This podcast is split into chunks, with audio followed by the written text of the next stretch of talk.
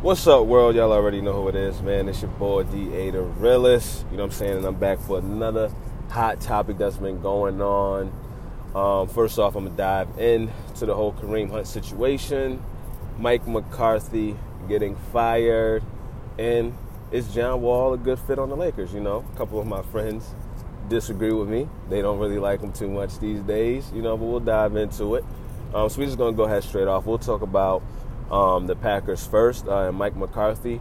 You know, a lot of people are saying, you know, they're they're a little upset with the way he was fired and he wasn't able to finish the, se- uh, the season out. And I was listening to the Stephen A. Smith show, and I guess he's one of the very few coaches who, you know, have previously won a Super Bowl and you know been cut mid-season or weren't able to finish the season. Um, but personally, you know, to his point, also credits to him it happens to players. It should, you know, be able to happen to coaches as well. Um, I didn't have a problem with that.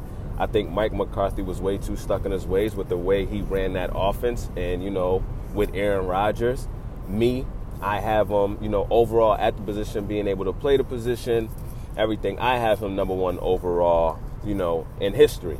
You know, and with that type of talent, I just believe that organization kind of you know, relied on the fact that he can make other guys better, so they never really tried to put, you know, stars around him. You know, they've had some good wide receivers, don't get me wrong, but they've never really tried to do anything more. Once those guys have, you know, they left, they've just filled in piece by piece. Um, they never really took care of the offensive line.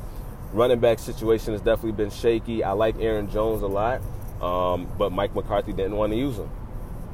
You know, so it was always Aaron Rodgers a bust, and eventually teams catch on to things like that. So he can still be dangerous. He can still get that team into the playoffs, but you're gonna need at least a defense or a playmaker somewhere else that can get it done besides Aaron Rodgers. And looking at his numbers this year, he's simply not playing, you know, bad stat wise. Now I can understand the whole winning column, you know, because they're about four, seven, and one, and of course that's that's just not good at the end of the day. But you know, for, for his down year, he right now he's 21 and one.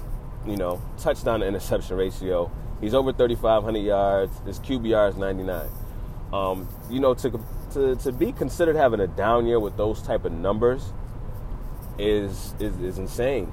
Um, but again, like I stated, and it is fair, he's not winning games like that, and he has something to do with it just as much as the front office and the rest of the team has something to do with it. He just simply doesn't have people around him, and he still has Jimmy Graham, which was considered one of the best tight ends in the league.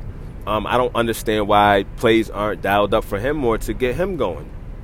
You know, it's like, what did you bring him for? I feel like they could have went out and got Dez for cheap. Um, of course, before he got hurt, you know, I feel like there's there's definitely some more things that they could have did. Um, but I feel like Mike McCarthy's firing had nothing else to do with, you know, than Mike McCarthy himself. You know, he had to switch it up. It was just a plain spread, spread the wide receivers out, throw the ball all game playbook. And at this point, with Chicago's defense has gotten tremendously better with Khalil Mack over there. He's elevated the confidence of everybody on that roster. Minnesota's defense is great. They're not playing as good this year, but uh, statistically wise, they are still a very good defense. You know, Detroit, you know, they're struggling on both sides of the ball, but when, when those defenses start getting better and, you know, those corners start getting better, you can't really run that offense. You have to be, it has to be two ways. You have to control the clock a little bit more, especially given the injury history of Aaron Rodgers lately you know you have to take it you have to you have to do things differently. And you know just a prime example when it comes to tony romo um, we relied on him to throw the ball all the time. So once we actually bounced the offense got him aligned he became more efficient and a better quarterback at an older age. You know granted he ended up getting hurt um, so Dak uh, stepped in but it just goes to show what that can do you know for a team. And we were just one play away you know from going to the uh, to the conference finals so uh, that was my take on that. Um, now to dive into the whole Kareem Hunt situation. I mean, it's it's sad, and this honestly goes with one of my podcasts that I did with my brother Deshaun over there at the Dotted Line.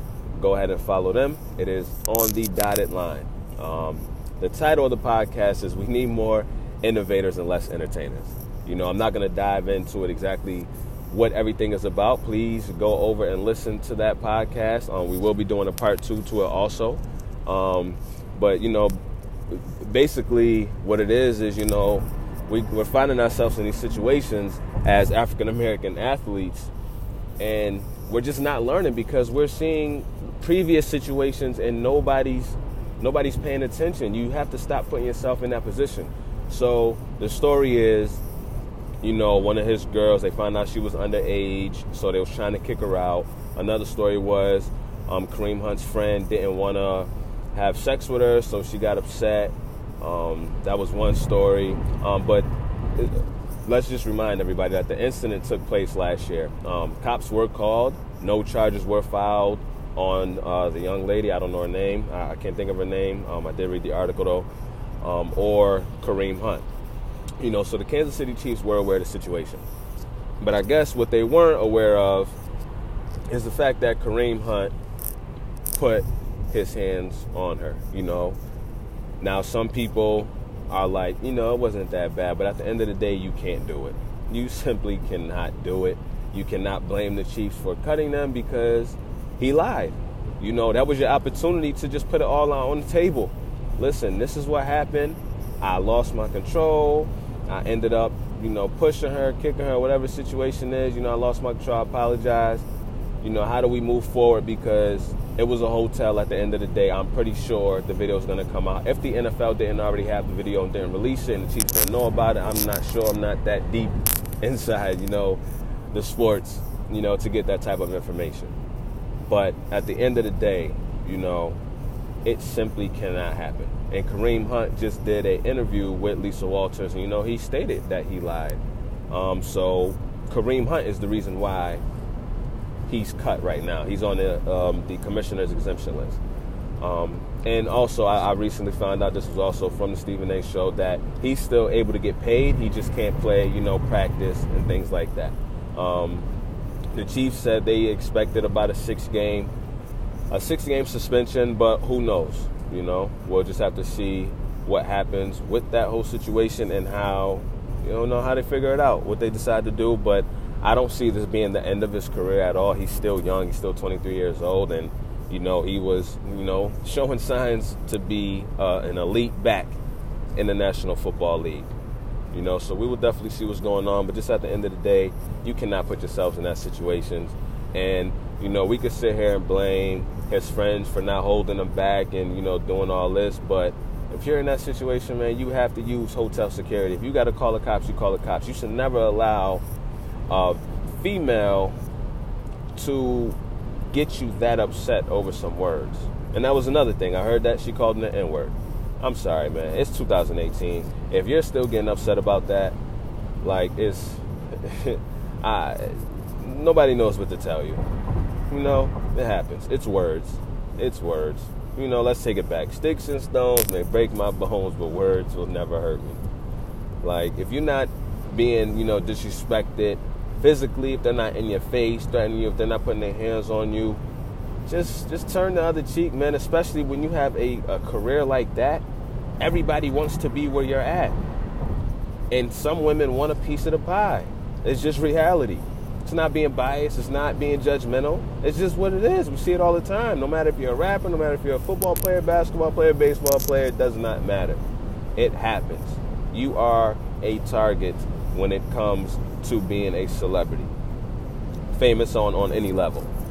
Um, like I said, I hope he does get another chance. I hope he learns from this mistake and realize you simply can't do that. If you're in a situation and you're under contract and on a team, you have to tell the truth. Plain and simple. You know, at the end of the day, it's a job. You have a boss. So, moving on from that, John Wall. You know, my guy Wall. Um, it's clear that the Washington Wizards, you know, practically hate each other over there. Um, I feel like that team should have been broken up years ago. Um, Wall and Beal just simply don't mix well together on the court. You know, they may be best of friends off the court. Who knows? Um, but on the court, just as a team, it, it, just doesn't work. You know, not too long ago, they were cussing each other out. They were cussing at the coach.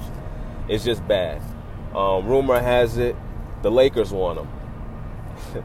now, me, I think it's a very smart move. Why? Because LeBron James will be able to play off the ball. I think he becomes that much more dangerous. As of right now, John Wall is averaging 21 and 8. 21, I believe he's the sixth on the list scoring wise when it comes to point guards. Um, he's shooting about 44% from the field. I don't think it's a bad move at all. Um, some people just, you know, don't like him for their reasons. And, you know, that's fine. We all have our opinions. You can agree with me. You cannot agree with me. You can always, you know, come on the show and debate. Um, but I feel like it's a it's a perfect fit because they have the money to sign, you know, a couple stars. And who's to say if you get John Wall over there, you get well, you already got LeBron over there. Who's to say you can't sign somebody else? Imagine getting Klay over there. Like that team can be a title contending team next year. I don't believe they have enough power this year, um, but they will get into the playoffs. Um, LeBron is pretty much automatic when it comes to getting in the playoffs. So I think it'll be a perfect fit. You know, John Wall. A lot of people complain about his shooting. Um, he can hit open shots here and there. Is he known? Is he known as a shooter? No. Can he hit shots? Yes. But you get other shooters. That's just it. Get some shooters around him. And honestly, there's a lot, and they're cheap. LeBron has won with cheap shooters. Mike Miller, Ray Allen, you know, Jones. Get some cheap people that just like to sit out there on that three point line and shoot. That's it. They already have a dog on the team in Lance Stephenson. He, he's down for whatever. I think it's I think it's a great fit, you know, if it happens. And the way the West is looking right now, the Rockets struggling, 13th seed. Everybody blaming Carmelo, but that's a different topic for a different day. I'm not even going to dive into the Rockets right now and my boy Melo. I just want to see where he ends up. I seen Puerto Rico wanted him. I think that's just that's just disrespectful as hell. That's just not going to happen. That's just disrespectful. I, I still feel like Melo can be a top player in this league. You know what I'm saying? Um, but I'll definitely have another show coming out later. We'll touch on the Rockets. We'll talk on the uh, we'll touch on the NBA period. Kawhi Leonard and the Raptors are looking spectacular. Um, they just took care of Philly the other day. Um, so we'll see what happens, man. Make sure y'all subscribe. The realest. And I'm out, y'all. Y'all be blessed. 100.